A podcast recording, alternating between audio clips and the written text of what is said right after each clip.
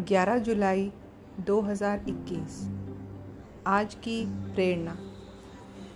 जहाँ दूसरों को समझाना मुश्किल हो जाए वहाँ खुद को समझा लेना बेहतर होता है। आज से हम एक अच्छी समझदारी के साथ स्वयं को ही समझाएँ, स्वयं को ही परिवर्तित करें। आइए अब चलते हैं सत्य की राह पर। उदासियों के छोटे छोटे पैकेज के साथ साथ खुशियाँ हमारे जीवन में प्रवेश करती रहती हैं। अति सुंदर होने के कारण सीता जी का हरण हुआ था। अति अहंकारी होने के कारण रावण जी का विनाश हुआ था। अत्यधिक दानवीर होने के कारण राजा बलि जी सब कुछ गवा बैठे थे।